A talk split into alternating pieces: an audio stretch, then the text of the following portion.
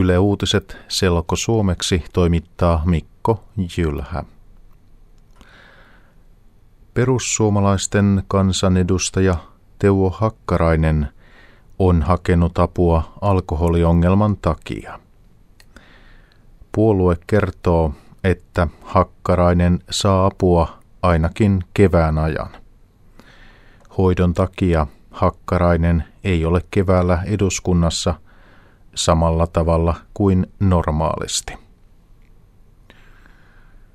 Teuvo Hakkaraisen käytöksestä on keskusteltu monta kertaa eduskuntavaalien jälkeen. Viime viikolla uutiset kertoivat, miten hän juhli humalassa moottoripyöräkerholla. Teuvo Hakkarainen ei ole ainoa kansanedustaja, jonka alkoholin käyttöä on arvosteltu. Iltalehti kertoi viime viikolla, että kokoomuksen Sampsa Kataja oli humalassa eduskunnassa joulukuussa.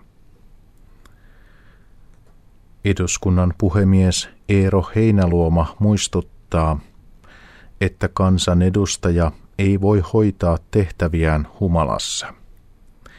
Perustuslaki sanoo, että kansanedustajan täytyy käyttäytyä vakaasti ja arvokkaasti.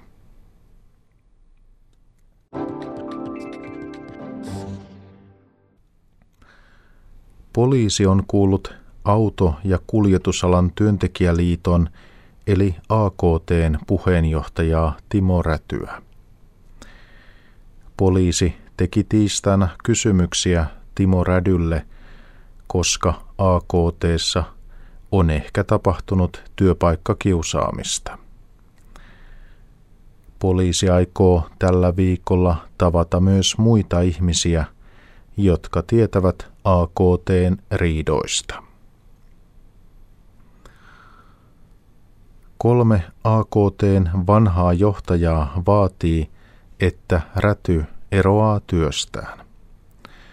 Esimerkiksi liiton edellinen puheenjohtaja Kauko Lehikoinen haluaa, että räty jättää työnsä. Lehikoinen oli liiton puheenjohtaja ennen Timo Rätyä.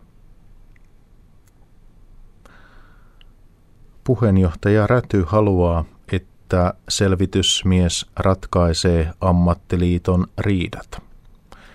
Selvitysmies yrittää nyt saada selville, mitä liitossa on tapahtunut.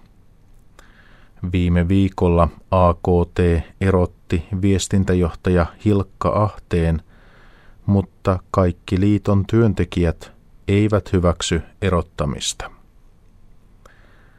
Esimerkiksi monet linja-auton kuljettajat ovat AKTn jäseniä.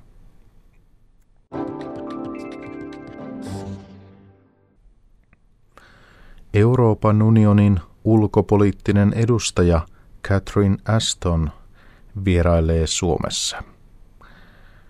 Aston tapasi Helsingissä tiistaina esimerkiksi presidentti Sauli Niinistön. Helsingistä Aston jatkoi matkaansa Rovaniemelle.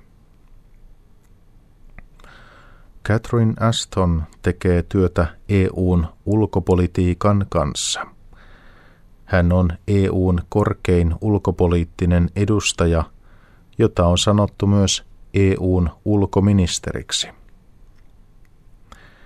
EU odottaa Venäjältä uudenlaista politiikkaa Syyrian kanssa – Venäjä on suojellut Syyrian johtoa YKssa eli yhdistyneissä kansakunnissa.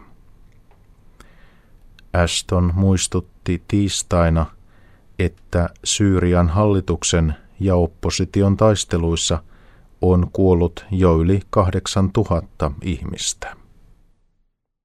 thank you